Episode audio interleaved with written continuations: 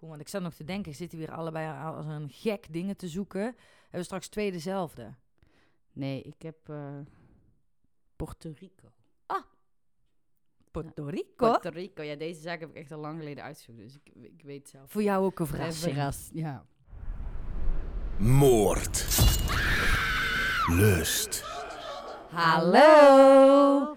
Zijn we weer? Ja, en ik denk dat we maar gelijk even met de mededelingen naar binnen Ja. gaan. Want ik denk dat jullie wel gemerkt hebben dat het een beetje lastig voor ons werd om het elke week een aflevering Ja. op te loaden. Ja, want het is eh, helaas niet met een hele leuke reden. Nee. Ehm, jullie hebben allemaal... Nu moet ik gewoon bijna huilen. Nou, ja, dat is. Ehm, maar jullie hebben allemaal eh, mijn moeder een keer natuurlijk gehoord met de paskamermoord. Ehm, maar het gaat niet zo goed met mijn moeder en met haar gezondheid gaat het niet helemaal eh, goed. Eh, helaas geen griepje of zo. Het gaat echt niet goed. Ehm, en we wachten nog op definitieve uitslagen. Maar het is gewoon een hele bewogen periode. Ja. Waardoor ja, het zoeken naar leuke moordzaken en dood en verderf even wat moeilijker was. En dat we gewoon merkten dat dat... eh want ja. Lei is ook enorme steun voor mij. Dus Lei is net zo druk als ik met, eh, met heel deze... Ja, heel de, ik wilde zeggen heel deze zaak, maar Ja. mijn moeder is geen zaak. Nee, maar het is natuurlijk ook zo. Ik denk dat, dat er gaat zoveel tijd hierin zitten. Ja. En we moeten onze dingen waar we wel betaald voor krijgen, dan wel voor laten gaan. Door soms, ja, we hebben nu daarin minder tijd en ook minder mentaal, denk ik, de ja, ruimte. vooral dat. Dat we soms moeten kiezen, ja, wat we voor laten gaan. En eh, ja, wat ik zeg, het is zo lastig om dan ook met zulke onderwerpen soms bezig te zijn. Ja, dus we hebben ook, ehm, dus nou, dat is de eerste mededeling. Sorry voor dat het de laatste week een beetje, eh, nou, geen, eh, geen, geen wekelijkse podcast van ons was. En dat het dan de ene keer wel, de andere keer niet was. En Maar de tweede mededeling, en dat heeft, is gewoon het gevolg van wat er nu in, in mijn persoonlijke leven of in ons persoonlijke leven allemaal gaande is, is dat, eh, dat we hebben besloten vanaf nu dat het één keer in de twee weken Ja. wordt dat we Ja. uploaden, omdat het gewoon nog niet meer kan eigenlijk. Nee, dus we hopen op jullie begrip. En eh nou ja, we hebben ook liever dat we het dan één keer in de twee weken goed doen... dan dat we het elke week een beetje afraffelen Ja, eigenlijk. precies, want dat verdienen jullie ook niet natuurlijk. En eh, ja, dat dus, Ja, denk ik. ja dat Ja. denk ik ook. Oké. Ja, Ja, we de hebben... groetjes. Oh ja. Groetjes. De groetjes. Nou, we hebben de groetjes ehm, van Soraya. En die wil de groetjes doen aan diens tante, Annelies. En, ehm, want eh, Annelies is eh diens mede true crime fan. Oh, wat leuk. Ja, dus eh, ik hoop dat Annelies ook luistert. Dat zou natuurlijk nog extra leuk zijn Ja. dat Soraya de groetjes doet en dat Annelies deze, op deze weg zo hoort. Ja, inderdaad. En Maar- dat het niet verteld is. Ja, dat echt een verrassing is. Ja. Surprise, Annelies! Maar eh, de groetjes dus van Soraya. Ja, groetjes terug. Ja, ja, oh ja, ja mis- misschien eh doet Soraya de groetjes ook aan ons, weet ik niet. Maar bij deze in ieder geval de Oh ja. groetjes terug. Dus, oké. nou, dan hebben we al onze rubrieken gehad, Ja. denk ik. Dan Dus nu mag jij, we eh, erin. ja, vertel. Want dit gaat over the murder of a celebrity. Ja, niet de celebrity die ik kende. Maar Oh, nou, zo Zoals celeb een is dan ook weer celebrity. niet. Moord. Ja, ik ehm, ga jullie even meenemen naar Puerto Rico. Puerto Rico? Rico, Puerto Rico. Sorry, Ja. ik ben niet zo goed hierin. Maar we gaan even lekker eh, een andere kant op. Ja, heerlijk. Lekker warm ook. En eh, nou ja, in de ochtend bij een radioshow is het natuurlijk altijd wel een opwindende plek. Hè? Altijd veel gaande Ja. en eh, gezellig. En het uur voor, een uur voordat de uitzending live gaat, drinkt iedereen ook een kopje koffie. En, en, Tuurlijk, eh, even iedereen is- opstarten.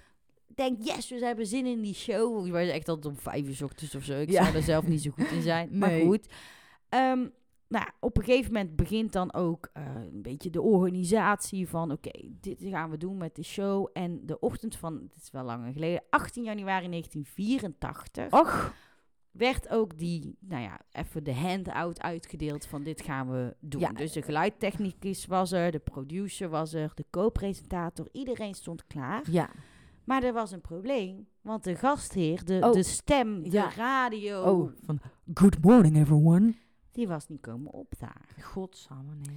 En die gastheer was niet zomaar iemand, maar dat was Louise Oh, die ken ik. Ja. Ja. Super bekend in Puerto Rico. Een van de bekendste namen in de Puerto Ricaanse entertainment-industrie. Ja, ja, een soort. Ruud de Wild of zo. Die kent iedereen. Niet iedereen mag hem, maar iedereen kent hem. Ja, en het was dus ook zo dat die afwezigheid van Lou, Louis, Louis, ja, die staat L-U-I-S, Luis, maar dat is het niet, Louis. Louis. Louis. Ik zeg Louis. Louis. Louis is het eigenlijk. Dat, de, ah, zijn collega's waren helemaal in de war. Want hij was dus al jaren eh, werkzaam in de radio en televisie. En Mhm. was ook eh komiek, schrijver, producer, presentator. Alles kon. Ja, zo'n alleskunner. Nooit ergens niet opkomen Nee. dagen. Niet net als Giel Belen de afgelopen tijd, dat hij gewoon drie keer niet op zijn ochtendshow komt. Daar. Oh, dat heb ik niet Gewoon meegekregen. verslapen, Oh, ja. Nee, nou, dit was bij Louis niet het geval. Nee. En ehm, nou ja, het was nog een paar minuten te gaan voordat de Good Morning at WBMJ live ging. Dat was dus de zender. Mhm. Maar Louis, daar was geen teken van.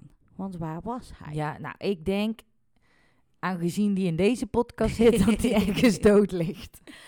Ja, nou, ik ga eerst even iets vertellen over Ja, Louis. We gaan niet gelijk naar het einde toe nee, we natuurlijk. hebben Louis Figaro Rivera ja. werd geboren op 12 april 1928 in Esperanza de Ceba in Puerto Rico. Nou. Hij was een van de acht kinderen van Aylaila en Enrique Vigoreux. ja. Leuk die namen. Eh, zijn vader die werkte op een suikerrietveld, maar die stierf best wel op, eh, ja, toen Louis nog best wel jong Ja. was. Ik weet niet precies hoe oud, maar... Mhm. En eh, het gezin had ook niet zoveel meer, maar ze moesten heel veel ja, hard werken samen, omdat ze dus wel met Ja. acht kinderen waren en Zo. die moeder. Oh, al die monden te vullen. Ja, dus tegen de tijd dat Louis 14 was, verhuisde zijn eh, moeder en ja, Heel zijn zeven broers en zussen naar San Juan, Oh om ja. ieder betere kansen te geven. Dat is, hij- dat is echt de grote stad natuurlijk. Ja, dus ik denk dat ze dachten, hé, hey, we moeten daar met z'n allen Mhm. heen. Louis wordt beschreven als een gezellige jongen die ervan hield om een publiek het hof te maken. En Oh kwam ook voor het eerst op de radio op de middelbare school. Mm. En ehm, hij, nou ja, hij was natuurlijk in 28 geboren, dus hij heeft ook de Tweede Wereldoorlog meegemaakt. Ja. En toen werden ook professionele Puerto Ricaanse radiopresentatoren aangeworven om verslag te doen Ja, over wat er in Europa natuurlijk allemaal ja gaande precies. was. En dat opende voor heel veel jonge, getalenteerde mensen, zoals Louis, echt wel deuren. Mhm. En eh, ja, hij had dus ook gelijk die microfoon, of de ervaring achter de microfoon. Mhm. En daardoor ja, kon hij daarin verder groeien. ja. En ehm, na de middelbare school schreef Louis zich ook in om te studeren aan de Universiteit van Puerto Rico. En ontwikkelde hij zich ook als komiek. En dat hij ook allemaal connecties kreeg in de Oh ja, entertainmentwereld. ja. Ons kent ons op een gegeven moment. Ja, en op een gegeven moment, ook toen hij 22 was, trouwde hij met de Rosuara Lorenzana. En ze kregen samen drie zoons. Oh ja. Luis Antonio of Luisito. Dat was Oh. een beetje de De ver- vermenging van die, eh, van die Ja. twee namen. Roberto en Jorge. Jorge. Ja. Oh, dat is leuk. En ehm, nou ja, de, de carrière van Louis, dat ging hartstikke goed. Ja. En hij eh, had, had ook een rol in de populaire radioshow Torito and Company. Oh ja. Waarin hij een rol speelde van Torito's vader. Dus dat was denk ik een beetje comedie Oh, een, een soort of een rollenspel, zeg maar, op, het, op de radio. Ja. En ja, ik vond het dus heel interessant. Ik kende dit niet, maar het zijn dus radiosoaps. Ja, de, ik, ja, ik heb er wel eens eh, hoorspellen zijn dat eigenlijk. Ja, want ik, ik natuurlijk in Spanje heb je natuurlijk ook die, Maar cas, die telenova's eh, Ja, dingen. ja. Maar dit waren, ja, het waren ook de hoogtijdagen van de Puerto Ricaanse radiosoaps. ja, En hij had natuurlijk dan zo'n grote rol dat hij een van de beroemdste stemmen van het land werd. ja, ja, zo. Oh, dat lijkt me als, je, als hij, hij kan gewoon nog naar de supermarkt eigenlijk. Maar als hij zegt gewoon hallo, nou dan is die stem natuurlijk. Iedereen die laat Ja. gelijk boodschappen vallen en zegt eh, Louis. Ja, ik vond dat wel. Ik dacht, het is een hele andere wereld. En ehm, in 1954 werd hij ook gevestigd als radiopersoonlijkheid en begon hij ook met het camerawerk. Dus toen kon hij niet Hm. meer door Niet de meer zomaar over straat. Want de televisie was een nieuw medium en ja, iedereen wilde daar natuurlijk een stukje van meekrijgen. Ja.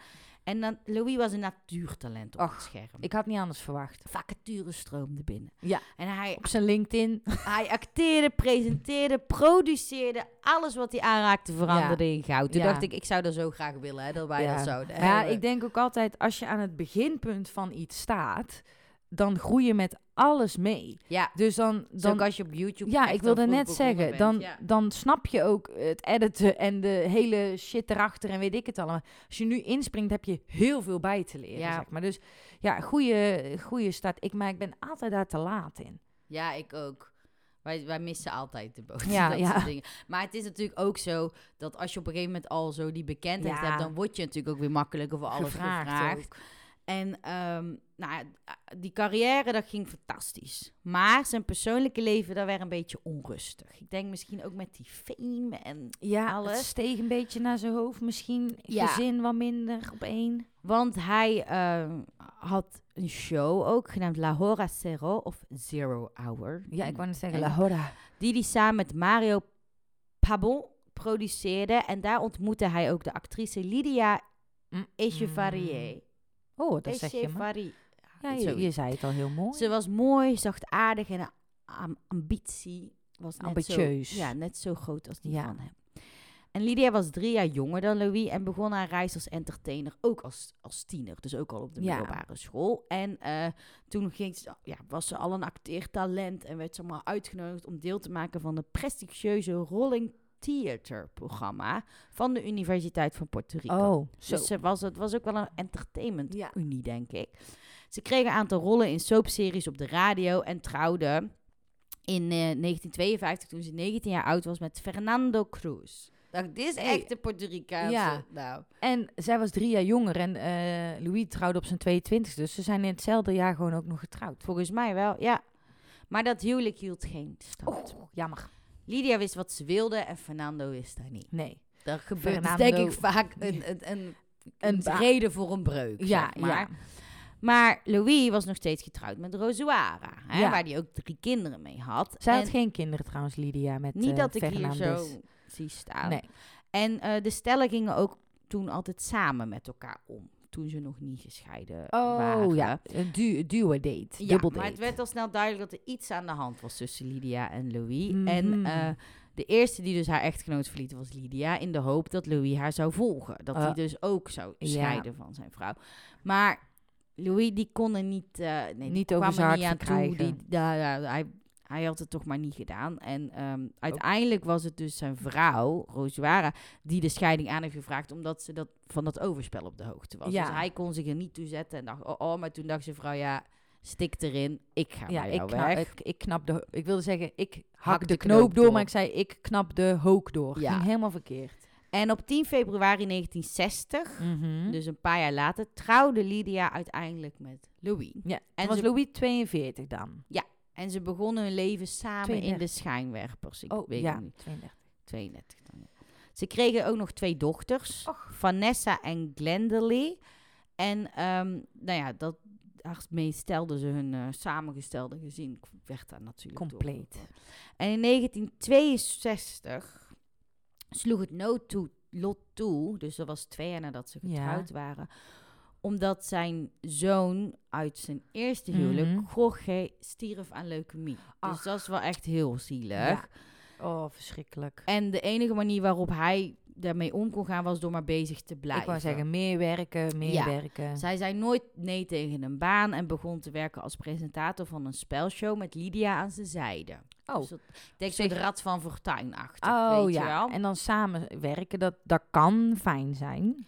Ja, ze werden ook echt een begrip samen met de show als Pariba Papipe. Ze worden wel Lucy en Daisy van Puerto Rico genoemd. Oh ja, dat zijn waarschijnlijk een heel bekend duo als Ik eh, Carlo denk- en Irene of zo. Ja. Maar dan in, in Iedereen kende ze, iedereen hield van ze. En in 1970 ontwikkelde Louis ook de spelshow Sube Nene Sube.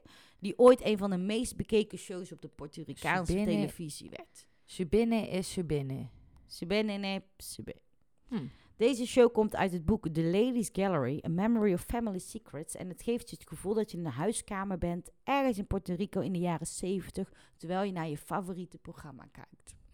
Zie het dan Oh. voor je? Ja, ik voel een beetje Inception. Ja, Dat je in je huiskamer naar de tv kijkt, maar op de tv voel je alsof je in een huiskamer ja. naar tv kijkt. Helemaal, eh, nou, ga verder. In Puerto, Rico, in Puerto Rico gaat alles, dit is een soort quote, achteruit. Maar Louis, die zette juist het begin van zijn programma allemaal nieuwe dingen op. Dus Ja. er was Subé Nene Subé of Climb Kid Climb.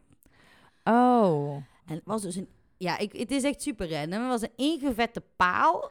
En dan Oh. moest iedereen kwam dan bellen blazen naar buiten. en in, nou ja, je moest dan Nou. proberen, als je dan die paal kon beklimmen, Ja. dan won je bijvoorbeeld slaapkamermeubilair of Ja. een tv. Of ja. zo'n... Echt, daar zat ik laatst nog aan te denken. Of ik zag dat ergens vroeger, hè.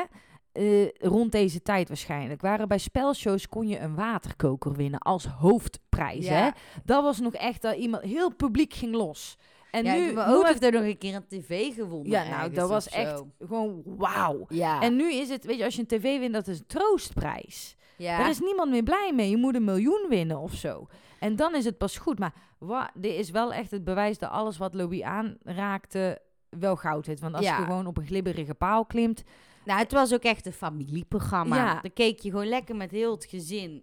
Zou die het dan. redden of Ja. niet om helemaal omhoog te komen? En eh, hij had ook, Louis had zo'n melodieuze stem. Die had geen microfoon nodig. En die deed dan helemaal dat, dat leiden. Ja. En zijn vrouw stond dus ook naast hem. eh, met, ja, het is met een pruik van blonde krullen. En zijn twee dochters waren verkleed als clowns. Die zaten ook Oh, het in de show. wow, dit is echt, dit is zo random. In het midden de man op de ingevette paal die dan probeerde omhoog te klimmen. En het publiek die roept. En Louis moedigt het aan. En zijn vrouw rent heen en podium.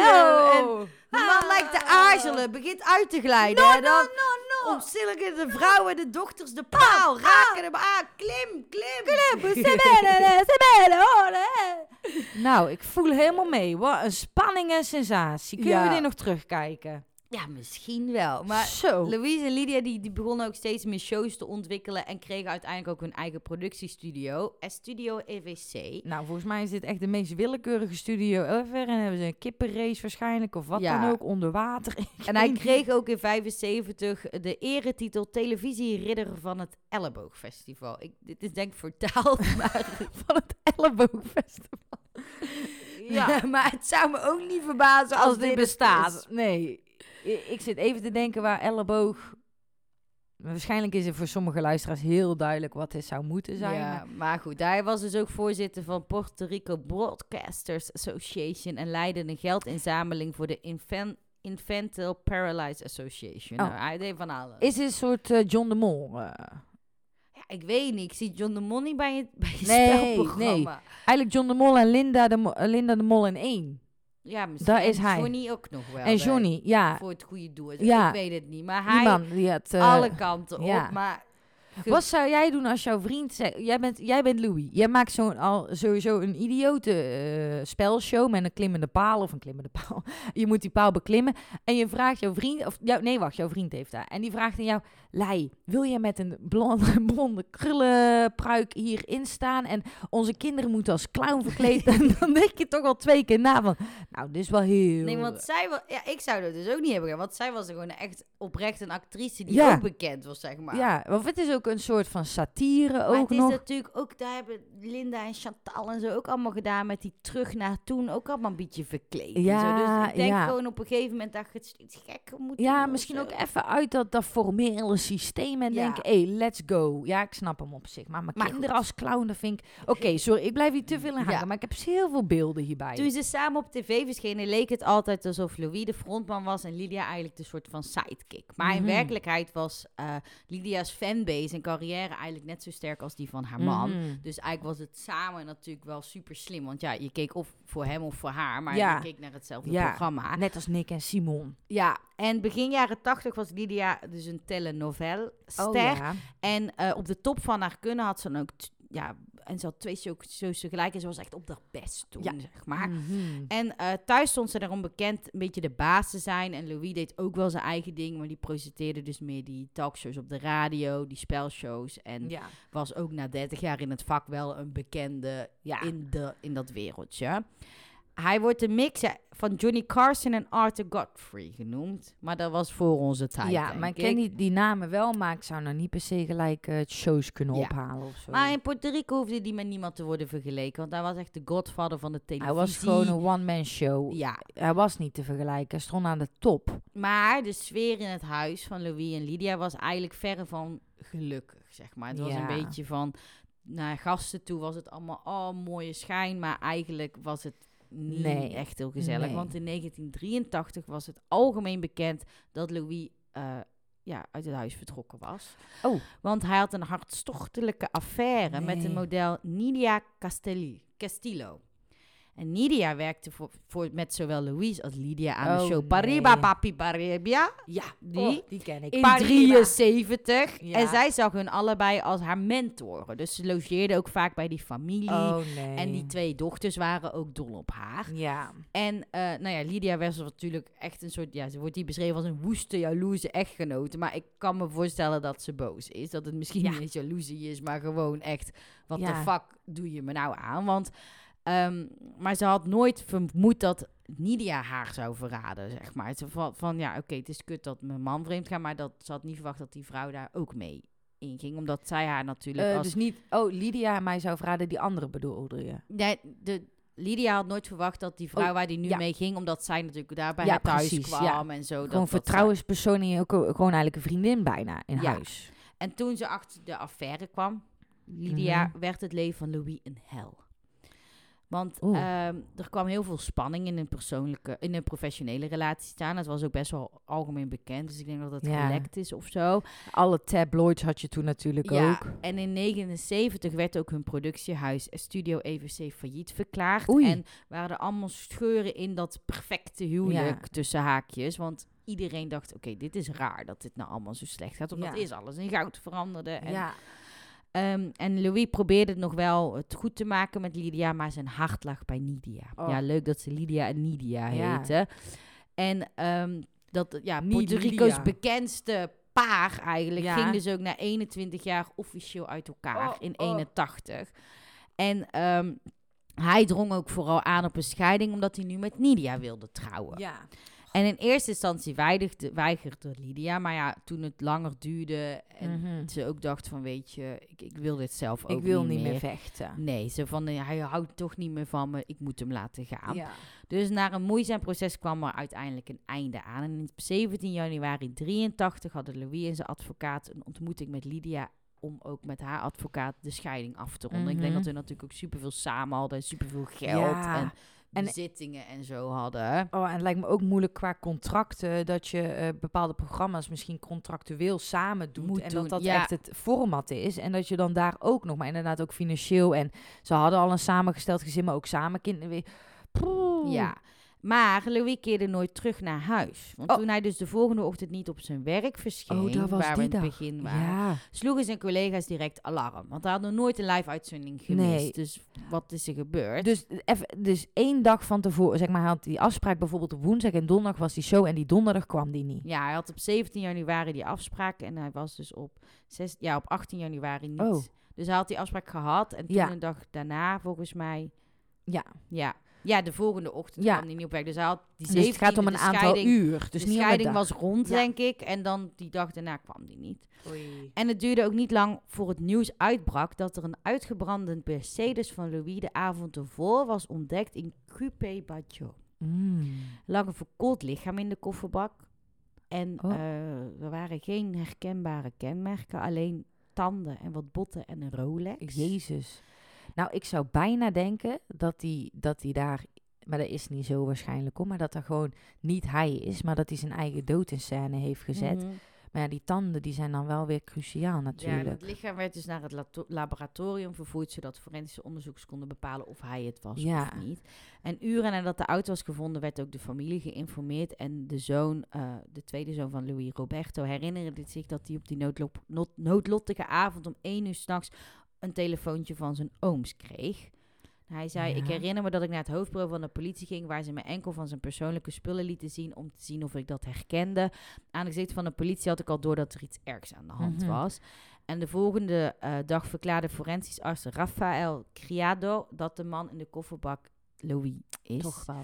Nou, En eh, zijn schedel was gebroken en hij had Oeh. talloze wonden over zijn hele botte lichaam, wat er Ja. nog van over was. Veroorzaakt door een scherp instrument. Het doorboorde zijn hart, linker nier en longen. En de nazi luisterde met schroom naar de verklaring van dokter Criado. mm. Oh, de natie als in het hele De- land. ja. Ik dacht even, Nee, even terug dus- in de natie. Ja. Dit zei de arts. Dit, die zei, Dit was een soort Chinese marteling. Hij had een schedelbasisfractuur wanneer iemand verkoold is. Ja. En toen hij werd gevonden was hij al drie uur dood. Hij was overleden in de kofferbak van de auto toen hij werd gevonden. Dus hij lag Ja. daar al toen hij overleden is. En de presentator en producent was verbrand toen hij nog leefde. Omdat hij dus rook en vreemde In had geademd. had Ja. Oh. En dit was moeilijk te geloven, want minder dan 24 uur daarvoor zie je de stem van Louis nog het hele land met Ja. de live show. So, show del Mediadia. Oh, ja. En ehm, hij was dus, ja, dus zijn stem was in, zijn hu- in hun ieders huis geweest. en Het galmde nog weg. na. Ja. En eh, vanaf het begin van het onderzoek waren er ook veel speculaties van, ja, was hij betrokken met de maffia? Waren er Mm. verschillende producenten waar hij misschien ruzie mee had? Was het een crime passionnel? We weten Ja. eigenlijk niet wat er gebeurde. En iedereen kende wel het turbulente persoonlijke leven van Louis. Ja. Maar niemand dacht, eh, ja, dat Lydia. nee, dat hun geliefde Lydia ooit iets Nee. tegen haar En echtgenoot Nidia. Nidia, zo heet ze toch die ander, lijkt me ook heel sterk. Want je gaat, waarschijnlijk haar vooruitzicht was om met een multimiljonair Ja. te trouwen. Dat is heel dom om die net voor dat huwelijk, als het om het geld draait, Ja. hè? En bij zijn begrafenis was Lydia ook helemaal hysterisch, diep van streek, omdat Ja. ze haar man op zo'n brute wijze had Ja, verloren. Snap ik. En op hartverscheurende foto's is te zien dat ze ontroostbaar huilt naast zijn kist. En eh, Mm. de verhalen over de bittere scheiding waren ook al lang vergeten. En zij was nu gewoon de rouwende weduwe. Ja. En duizenden mensen woonden de begrafenis bij om ook een hulde te brengen aan hun geliefde Ja. Louis. Er zullen heel veel mensen zijn opgegroeid met zijn tv-programma's Ja. en radio natuurlijk. En buiten de begraafplaats stonden ook talloze mensen in de rij om nog een laatste glimp op te vangen van de man die ze jaren ja. het lachen hadden gemaakt, huilen, hoop. Met die glibberende paal. Ja. En na de begrafenis leek Lydia harder te werken dan ooit. Ik denk wel dat dat Ook dus een coping een ja. soort was, want dat deden ze na, die, na dat overlijden van die zoon ook. Ja. En ze bleef ook de hoofdrol spelen in twee van de soapseries waar ze in speelde. Maar ze blies ook haar liefde voor het theater nieuw leven in door de hoofdrol op zich te nemen van Who's Afraid of Virginia Woolf. Oh, die ken ik. Dat is een bekende show, hè? Ja. En op de vraag hoe het haar lukte om zoveel te werken naar het tragische verlies, zei ze ook van ja, werken is altijd mijn ontsnapping geweest. Een workaholic, eh, ja, en zijn nieren. heeft me altijd geholpen Ja. om mijn leven te, de crisissen in mijn leven te overwinnen. Hoor. Ja. maar de politie was wat sceptisch over Lydia. Oh, toch? Ja, want eind januari ondervroegen ze haar twee uur lang. En tijdens het interview gaf ze aan dat ze al sinds 1978, 79 op de hoogte was van de affaire van haar man. En ze zei, Ja. dit was natuurlijk al een paar jaar later. Ja. En ze bevestigde ook dat ze op het punt stond te scheiden, maar beweerde dat ze van hem hield. En dat ze zelfs na alle pijn die haar had bezorgd, nog steeds beste vrienden waren. Ja. En ze ontkende elke betrokkenheid bij de moord op haar man. En de politie had geen fysiek verwijs, bewijs tegen haar, dus ze werd vrijgelaten. Ja. Maar meer dan een jaar lang zag het er ook niet naar uit dat de recherche echt dichter bij het oplossen van de zaak Nee. kwamen. En het was ook heel spraakmakend natuurlijk. Niet alleen omdat hij zo bekend was, maar ook verbrand in, je, in de kofferbak en zo. Het heel was- veel letsel. Ja, Ja, het is gewoon heftig en bruut. en ook iedereen keek natuurlijk mee met de politie. Mhm. Je hebt natuurlijk wel dat er Ja. dan nog wat extra druk Ja, ze kunnen niet na een paar maanden zeggen het is een cold case. Ja, maar de politie was er dus van overtuigd dat Lydia erachter zat. Och. Ze hadden niet genoeg info of, of bewijs om haar te arresteren. Oh.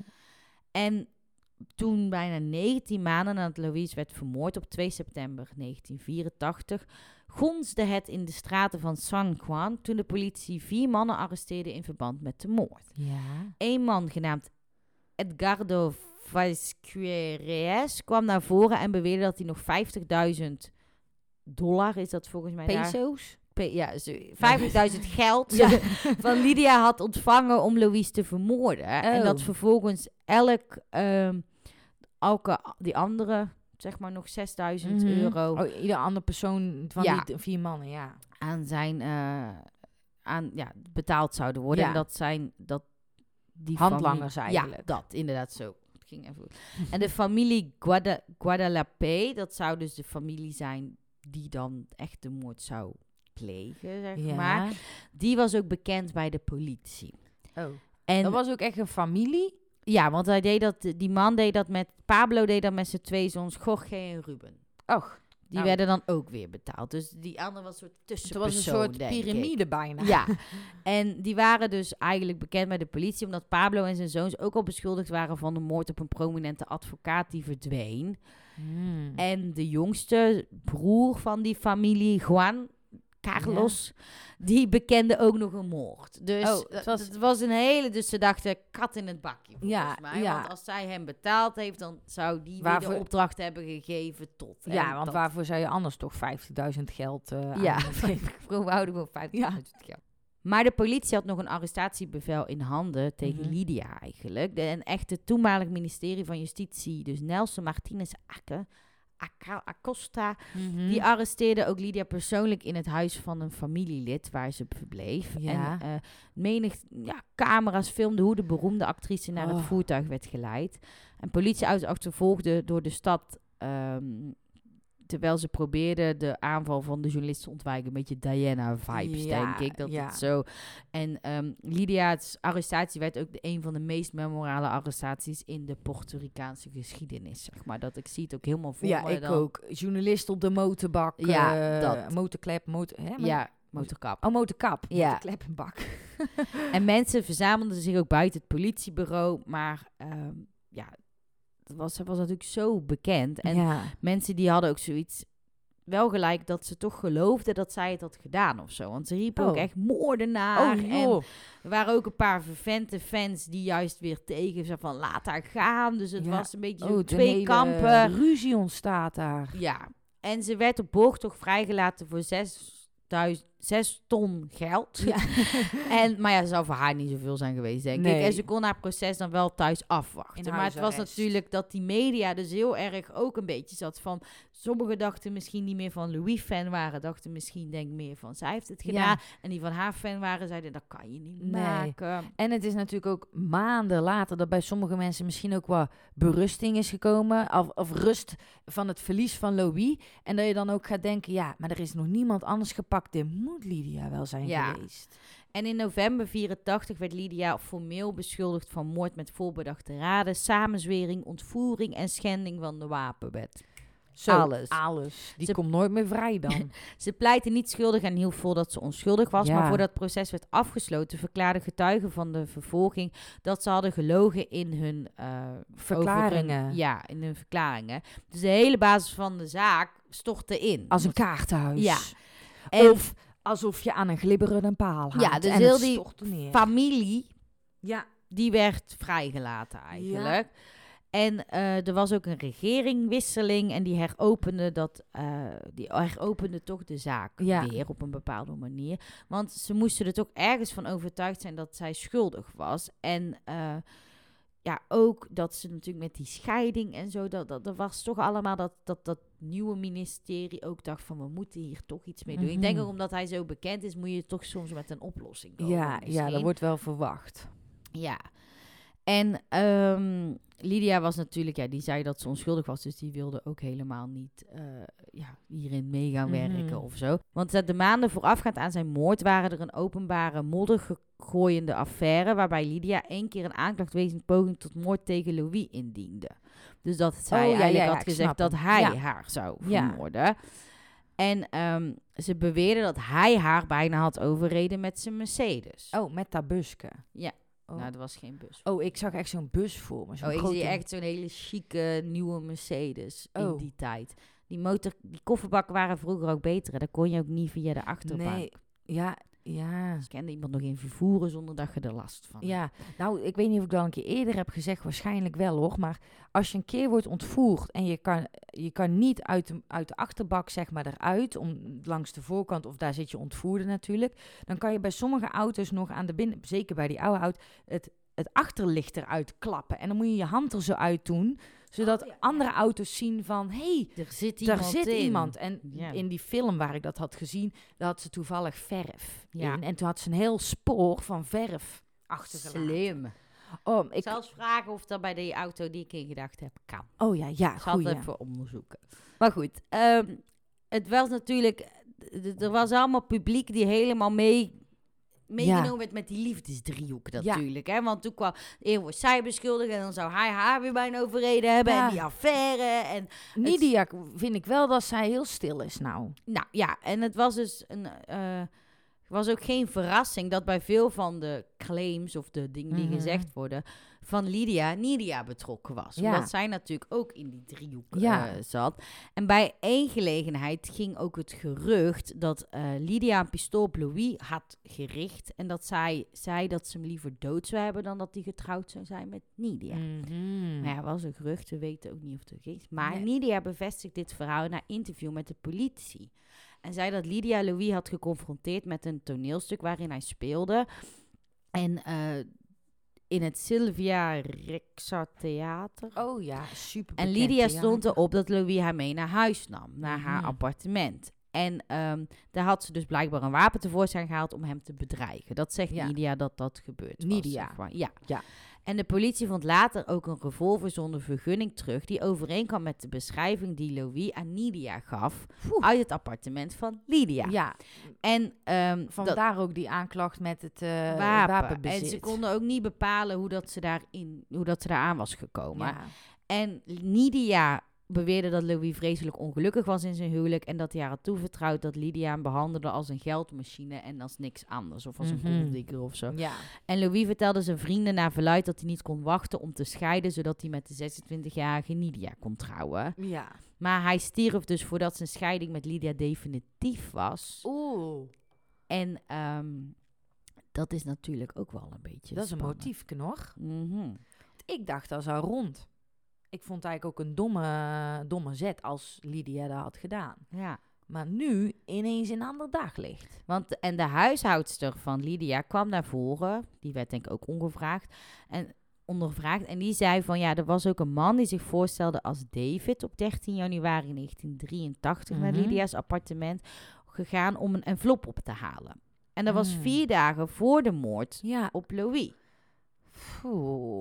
En David had naar verluid een beetje stil gesprek gehad met Oh. Lydia. Zo van 15, 20 minuten en ging toen weg. Dus die huisartsen kon niet hebben gehoord wat Nee. Maar bij een fotoopstelling identificeerden ze hem, identificeerden ze wel die man, want ze herkenden ja. hem. En die had de bijnaam El Chino of El Dominicano. Oh, El Chino. Dat is toch... Ja, Zijn die de hond? ja, weet ik niet. En een andere getuige kwam naar voren en zei van... Ik herinner me ook een gesprek die eh, ik heb gehad met een man genaamd Francesco Papo Newman in de week Mhm. voor de moord. En volgens de getuige had Papo Newman hem verteld over een contract om de favoriete komiek van Puerto Rico te vermoorden. Oh, Dus nou, dat het ging allemaal in één, hoor. En toen de getuige aan Papo vroeg eh, waarom Lydia Louise eigenlijk wilde vermoorden, Ja. beweerde die Papo dat ze hem liever dood had dan dat ze van hem zou Ja. scheiden. Dat vroeg de politie aan hem. Of- Ja, dat vroeg, dat vertelde de getuige had aan die Oh, Papo, ja, oh ja, aan zo, diegene ja. waar die dus dat gerucht van had gehoord dat weer. Van, Ja. er zijn heel Het is veel allemaal namen. via, via, via, maar duidelijk. En eh, zodra de politie kon vaststellen dat eh, hij was dus fotomodel Papo, Oh. fotomodel Papo, een kennis was van Lydia, werd hij ook gearresteerd, omdat hij had dus blijkbaar wel meer kennis over wat er gaande was. En ehm, Newman die bekende de moord en zei dat hij alles zou vertellen in ruil voor onschendbaarheid van vervolging. Och. Wanhopig om de zaak te sluiten, eh, stemde ook het OM daarmee in. Oh, nou, oh, oké. Fucking random, toch? Ja, En hij heeft dus dat allemaal lopen zeggen. Maar hij was dus degene die die opdracht had gekregen. oh. En hij, nou ja, hoe erg Lydia ook allemaal ontkent, wilde hij gewoon alles bevestigen. Dus, Oh. dus, dus zijn verhaal eh, is ja, hetgeen wat de politie al vermoedde. Want Ja. hij zei, Lydia heeft mij ingehuurd om haar man, eh, het leven van haar man te beëindigen. Mhm. Want ze wilde... En Lydia wilde eigenlijk ook de vrouw in het leven van haar man, Nidia. fysiek liquideren. Maar Oh, ja. volgens Newman eh, eh, benaderde Lydia hem dus ongeveer in 82 al met een voorstel en gaf ze hem de opdracht de juiste persoon te vinden en haar wens uit te voeren. Oh. En het kostte die, die Papo Newman meer dan zes maanden om de juiste man voor de baan te vinden. Dus hij was eigenlijk de tussenpersoon, niet die Nee. familie waar er eerst van werd nee. gezegd. Maar het is eigenlijk wel hetzelfde. Ja, maar hij ja. was het dus, het fotomodelletje. Ja, Die dacht, ik moet bijklussen. ja, inderdaad. En bijverdienen. Hoe- Ah, hij koos, en nu komt hij, voor de drugsverslaafde monteur David of El Dominicano of El Chino, Chino. die die huishoudster ook uit de lijn had gehaald dat hij bij haar was ja. geweest. Oh.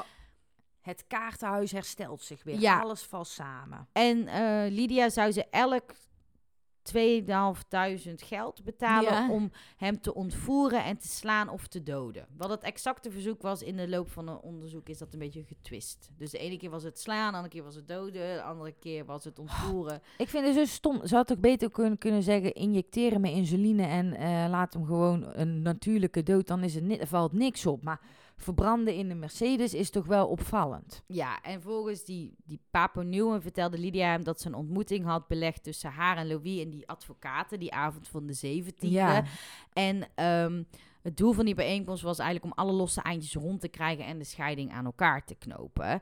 En die avond, terwijl de vergadering aan de gang was, lagen Louis, Louis lagen Newman en Lopez Watts, wat de na achternaam van David is, Ja. lagen dus, dus de modelleke en de drugsverslaafde Ja. monteur op de loer. Oeh. Totdat Louis de vergadering zou verlaten. En pakte ze hem. ja, Louis en zijn advocaat kwamen om eh, tien over half acht het gebouw uit, s'avonds. En de aanvallers Mhm. keken toe hoe de mannen naar de auto van Louis liepen en volgden hem terwijl ze wegreden. Ja. En Louis stopte bij het kantoor van de advocaat om hem af te zetten. En vervolgens reed hij verder in zijn eentje naar het huis van Nidia. Maar daar kwam hij dus nooit aan. Nee. Tot op dat kruispunt, op een kruispunt waar hij dus toen, nadat hij die advocaat had afgezet, drong eh, Newman zich ja, een weg naar de passagiers. Ik denk dat hij zo naar binnen Ja. kwam, weet je wel. En dat hij dan ehm, de Mercedes in was gekomen met behulp van de sleutel van Lydia. Dacht ik, hey, Oh. dat is wel over nagedacht. Ja, ja. En hij dwong Louis om naar een afgelegen gebied te rijden. Dacht ik, dit is echt zo filmisch. Ja, ik wou net zeggen, zo'n standaard film. Dat Ja, de auto in komt, pistool op iemands hoofd zet, rij daarheen en daar iemand afmaakt. ja, en eigenlijk. was een kwartier rijden. Ik denk echt de langste 15 minuten van Oh, Louis' dan leven. zit je toch heel tijd te denken, wat moet ik doen, Ik wat zou moet ik dan doen? tegen een boom rijden Ja. dat iedereen dood is, denk ik. Ja, ik wou zeggen, ergens tegen aanrijden of zo. ja. Of in ieder geval iets onverwachts doen, ook dat wapen uit zijn hand slaan. Ja. Dat je dan, want eigenlijk heb je niks te verliezen. Want ik denk dat Louis op zo'n moment ook wel wist, oké, dit is... ja, of ik zou einde- echt een plankgas geven en dan zelf uit de auto springen. Ja, dat je denkt, En oké, dan moet je je misschien... gordel wel losmaken. Ja, Ja, Ja, nou, in ja. ieder geval, het was 15 minuten rijden en eh, David volgde in een andere auto, in een blauwe Mazda, voor als je het je oh, afvroeg. nou, dat, dat, je leest mijn gedachten. Ik vroeg het net af. En op dat afgelegen gebied dwongen ze hem uit de auto te komen, waar David eh, een aanval begon met een ijspriem. Dat is volgens mij Oh, een ja. hele scherpe ja, priem. En duwde, dus, duwde de zwaargewonde Louis toen in de kofferbak van zijn auto, klaar om hem voor dood achter te laten. Maar hij ehm, herinnerde zich toen, Newman, dat Lydia had gevraagd dat ze die aktentas van hem mee zouden nemen. Ja. Ik denk omdat daar die scheidingsovereenkomsten of papieren Ja. in zaten. Dus Newman heeft de kofferbak geopend en was verrast toen Louis zijn arm vastgreep, want hij leefde nog. och, jong, jong, jong. En ja, bijna uit dood. reactie Ja. sloeg Newman de smekende Louis op zijn hoofd met een bandenlichter. Nou, dat is ook echt fucking... Een bandenlicht. Ja, dat is Oh, is zo'n ding stuk dat je, ja. ja. waar je de band mee afhaalt van de... Is Ja. dat zo'n ding? Ja, die je er zo tussen zet en zo plop. En die lag toevallig in de kofferbak, wat best wel logisch is Ja. in een auto natuurlijk. En toen werd hij meteen uitgeschakeld en eh, sloten de wagen en gingen weg. Ja. En in de fik. Nou nee, vanaf de platenlicht gingen ze dus eh naar Oh, ze gingen iemand in de die auto David weg, kende, leende een jerrycan, tankte en keerde toen terug om de auto vervolgens in de fik te steken. Dat is dan trouwens toch ook dom dat de politie dat niet heeft gedaan. Alle tankstations gewoon nagelopen met wie heeft er allemaal getankt. Ja, ja, maar misschien, ik weet ook niet in die tijd met camera's. Nee, maar en geen kamer, maar gewoon, je hebt toch afschriften of geld dat wordt Ja. gegeven. Ja, uiteindelijk, Louis lag dus bewusteloos, maar nog in leven toen in die auto. En toen hebben ze hem Ah. eigenlijk de meest afschuwelijke dood die je kan bedenken gedaan. Hè? oh. En ook Ah. minder dan een uur later werd die auto al ontdekt. Maar dat is natuurlijk echt in vlammen opgegaan. Ja. En ehm Papo Newman zegt wel, ik heb berouw. En Mhm. wijt het ook aan zijn drugsverslaving. Want hij had dat blijkbaar ook. Ja, die Ja. modellen, hè. Ja. En de politie... Nee, de politie was blij dat het brein achter de moord, Lydia... dat ze die Toch. opnieuw konden aanklagen, Ja. zeg maar. Want ze hadden nu toch wel genoeg bewijs. Ja.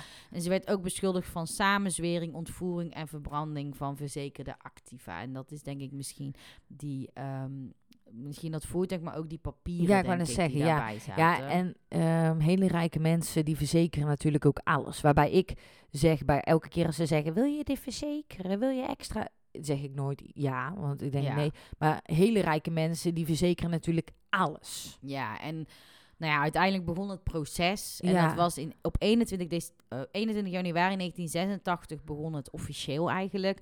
En het liep tegen Lydia en David. Eh, want die Newman had natuurlijk een soort immuniteit gekregen. Ja. Doordat hij dat had verteld. Slim op zich. Ja, en het was ook een van de meest sensationele zaken ooit. Vanwege die Ja. beroemdheidsstatus. Het is een serie op zich, hoe Ja. gek het ook klinkt. staat maar- ook hier. Het was een wagenbeurt drama. Ja, ja, want alles wat Louis aanraakte te- veranderde in goud. Ja, het ook was dit verhaal. Echt een mediacircus. Ik, ik wil ook niet weten hoe dat, dat allemaal gegaan is. Ja. Ik denk nog erger dan het Marengo-proces. Dus ja. dat, ja, in ieder geval...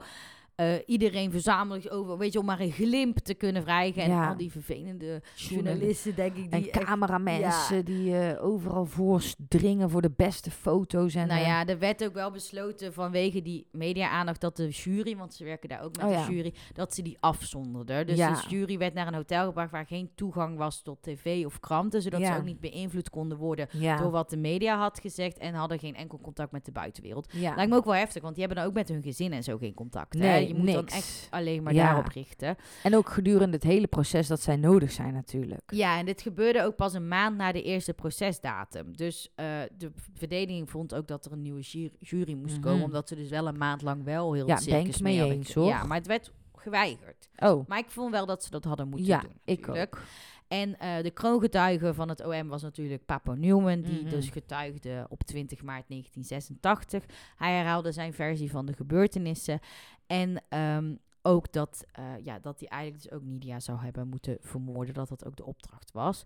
Oh ja. En de problemen die het echtpaar dus had tijdens hun echtscheidingsprocedure, dat, ja, dat dat eigenlijk een soort van de aanleiding was dat ze gewoon Mhm. niet wilden scheiden Ja. op die manier. En op 2 mei eh, 1986, na acht uur beraadslagen, kwam de jury terug eh, met een 9-3 stem. Dus oh, ik wilde vragen, voor. was het unaniem? Nee. Maar- En Lydia werd schuldig bevonden aan het geven van de bevelen voor de ontvoering en moord op haar echtgenoot. En eh, ja, ze werd dus veroordeeld 208 jaar Oké. achtervolgens voor de misdaad waarvan ze werd beschuldigd. Ja, ja, dus ik denk dat ze niet vrijkomt. nee.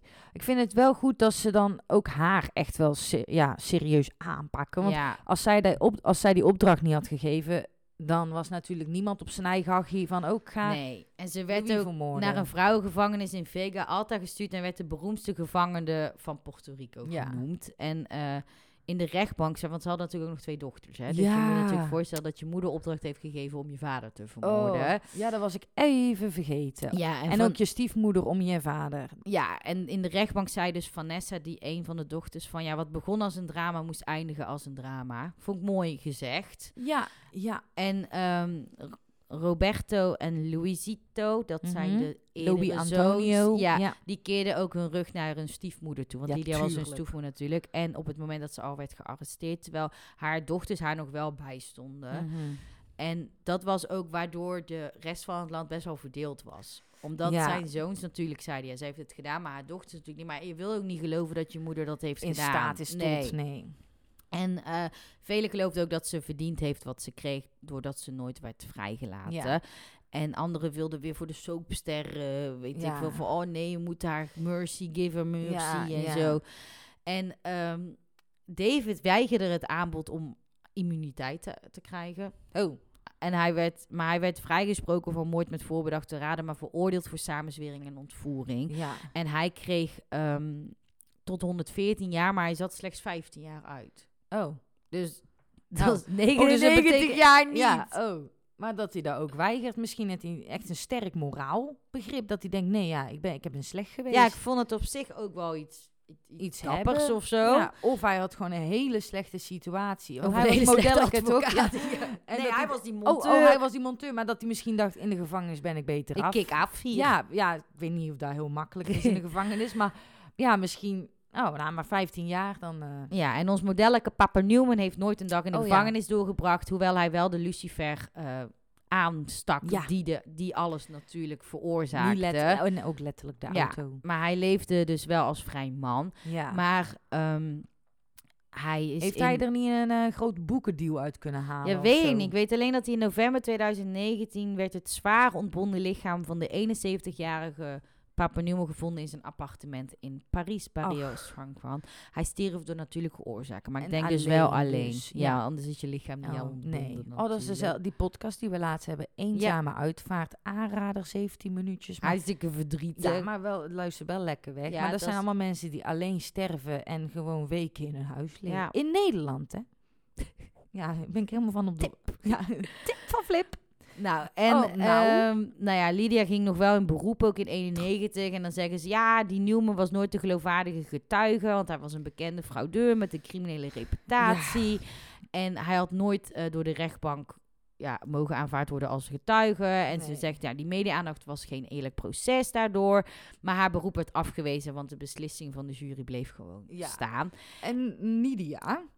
We zijn er nog. Oh, sorry. Want het eigenlijk bleek dat, ehm, dat Lydia dus ook helemaal niet die levenslange gevangenisstraf heeft gehad. Want na 13 jaar te hebben ge- uitgezeten, zette gouverneur Pedro Rossello in december 1990 haar straf om en liet haar onder huisarrest vrij. Oh, die Over- was misschien fan van haar. Overdag mocht ze haar huis wel verlaten als ze maar voor de avondklok thuis was. Hmm. Volgens Rosello was zijn beslissing om haar vrij te laten op humanitaire gronden vanwege een slechte gezondheid. Maar veel mensen waren verontwaardigd, want ze zeiden ja, ze is een veroordeeld moordenaar, Ja. waarom mag ze nu dan wel vrij zijn? Ja, En andere diehard fans, eh, die waren juist wel blij, want die zeiden, oh, eindelijk heeft ze de vrijheid Ja. terug. En maar ik denk daarin ook dat, dat als het één andere persoon was geweest die niet bekend was en die ook ziek was in de, in de gevangenis, die had hij niet vrijgelaten. Nee. Dus het was ook wel door de fame dat hij ja, misschien... ja, eh, en ze zei, ze heeft zelf ook nog gezegd van ik vraag vergiffenis aan de mensen van Puerto Rico en zelfs aan mijn critici voor alles wat ze hebben meegemaakt. Wat ik niet kan doen is mezelf schuldig verklaren aan iets wat ik niet heb gedaan. Dus zij blijft nog steeds zeggen dat ze het niet heeft gedaan. oh. En eh, Roberto Figueroa, dus, dus een van de Mhm. zoons van Louis, tegen die tijd is hij lid van het Huis van de Afgevaardigden. Dus hij is helemaal zijn carrière. Ja. En die zei: Dit is een persoon die geen spijt heeft getoond, geen rehabilitatie heeft Nee. getoond en geen chronische gezondheidsproblemen heeft die het waard zijn om een veroordeelde moordenaar op straat te zetten. Waarom laat ze haar vrij? Omdat ze bekender is dan andere moordenaars, omdat ze meer vrienden heeft. Ja. Wat voor boodschap schuurt dat eigenlijk naar mensen? Dus Nou, hij was daar heel Precies, kritisch ja, over. snap ik. En ehm, veel mensen uit Puerto Rico geloofden dat deze controversiële vroeg, vroeg, vroeg de vrijlating eigenlijk meer een wraakactie was van Rosello tegen Roberto vanwege politieke meningsverschillen. Oh. Nou, dat zou wel echt heel erg zijn, hè? Ja. Want hij kreeg dus door dat zijn stiefmoeder in januari zou worden vrijgelaten en hij wilde dat tegenhouden, maar ja, dat is niet echt ehm, gelukt. want op de dag van de aankondiging zat hij in de- op een vlucht naar Amerika. Dus het is wel heel Mm. naar gespeeld Ja. natuurlijk. En ehm, nou ja, het was eh, dat vooral door die gezondheidsproblemen wat ze zeggen. Maar het hield Lydia ook niet om haar carrière gewoon weer op te Oh, pakken. nee, meen je? Ja, want in 2001 hervatte ze acteren en presenteerde ze een toneelstuk geïnspireerd door vrouwen die in, in de gevangenis had ontmoet. Het toneelstuk Confianadas werd opgevoerd in de Oh, ja. gevangenis waar ze 13 jaar doorbracht. Convicted is ja, dat. als Ja. eerbetoon aan haar tijd achter de vertaler. Tralies. Tralies. En toen een verslaggever naar haar gezond vroeg, zei ze dat ze wat knieproblemen had. Maar verder Och, voelde ze zich prima. Ik dacht, die is terminaal ziek of zo. Ja, en Hoe oud was zij? Want ik ben het even kwijt door... Hoe oud was zij toen zij vrijkwam? Ben je daar een idee van? ja, ze kwam in 2001 of 1999 vrij. Even kijken hoor. Ze was in 52, 19. Dus ze was echt al in de 50, 70 of zo. denk ik. 69 was ze dan. Ja, zoiets inderdaad. En zij ja, bleef dus eigenlijk allemaal betrokken. En kreeg uiteindelijk ook verlenging dat haar avondklok tot 1 uur s'nachts was. Zodat ze ook avond eh kon doen. Maar dat werd toch wel afgewezen uiteindelijk. Oh, wel, oké. Maar, oh ja, en in juli 2008 sloeg wel het noodlot nog een keer toe. Want eh, de oudste dochter van Lydia en Louis overleed. Mhm. En Ah. ehm, zij was eigenlijk helemaal in de gestre- voetsporen getreden van Ja. haar ouders. En werd ook actrice. En woonde met haar man eh, Paul al een enkele maanden in Glendale. Mhm. Maar eh, er waren veel verdachte elementen. En ze dachten dat het om een zelfmoord ging. Oh. Maar ze weten het eigenlijk niet helemaal zeker. En haar nieuwe echtgenoot Paul, waar ze dus pas eigenlijk enkele maanden was, overtuigde haar ook om de maanden voor overlijden een levensverzekering van een miljoen af te sluiten. En was Oh. de enige begunstige. Dus dat was dan wel weer Verdacht. verdacht. Dus ehm, het was ook een afscheidsbrief, maar het, het was... Het was eh, niet ook echt heel legit naar. dat er Ja. zelfdoding was. En Hmm. ehm, Wat een narigheid allemaal. ja, en eigenlijk, nou ja, niemand heeft daarin. eh, Lydia heeft in ieder geval. Zei ook van dat ze haar dochter nog wel had gesproken, maar daar is dus ook heel veel onzekerheid Mhm. over. En omdat ze dus op een gegeven moment toch al geloofde dat ze eigen leven had beëindigd, dat is er geen verder onderzoek geweest. Nee. En wat betreft Lydia is ze, heeft ze dus nog nooit toegegeven of vergeving gevraagd en nooit Nee. enig berouw eigenlijk eh, getoond. Getoond. En ehm, ik weet niet hoe dat het verder met Nidia afgelopen is. Maar ik denk dat die echt eh, in rouw moet zijn geweest, maar ook echt net ontkomen is aan de dood Ja, eigenlijk. dat je dan ineens eh, denkt, oef. En misschien ook heel je leven herziet. Ja. Dus, ehm, en, en die zoon, dat is ook het einde gegeven mee, die zegt ook, die Roberto zegt, beweert dat Lydia nog steeds doet alsof Louis daar buiten is, alsof er nooit iets is gebeurd. Laat staan dat zij degene was die hem liet vermoorden. Ja. Louis Figaro wilde van Lydia scheiden, dus schreef ze hem uit het schrift, script van haar leven. Ja. Net als een personage in een toneelstuk. Ach. Maar voor degene die van Louis hielden, werd hun leven op de dag dat hij stierf een tragedie. Die zich afspeelde op een openbaar podium, zodat de wereld het kon zien. Och, wat een, Mooi wat gezegd. Ik zou staande ovatie geven nou. Maar ik vond het echt...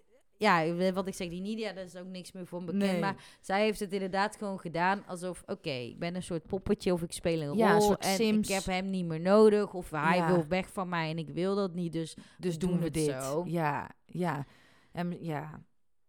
Ja, ja, ja. En dat ze dat ook niet erkent, herkent, er, ja, erkent.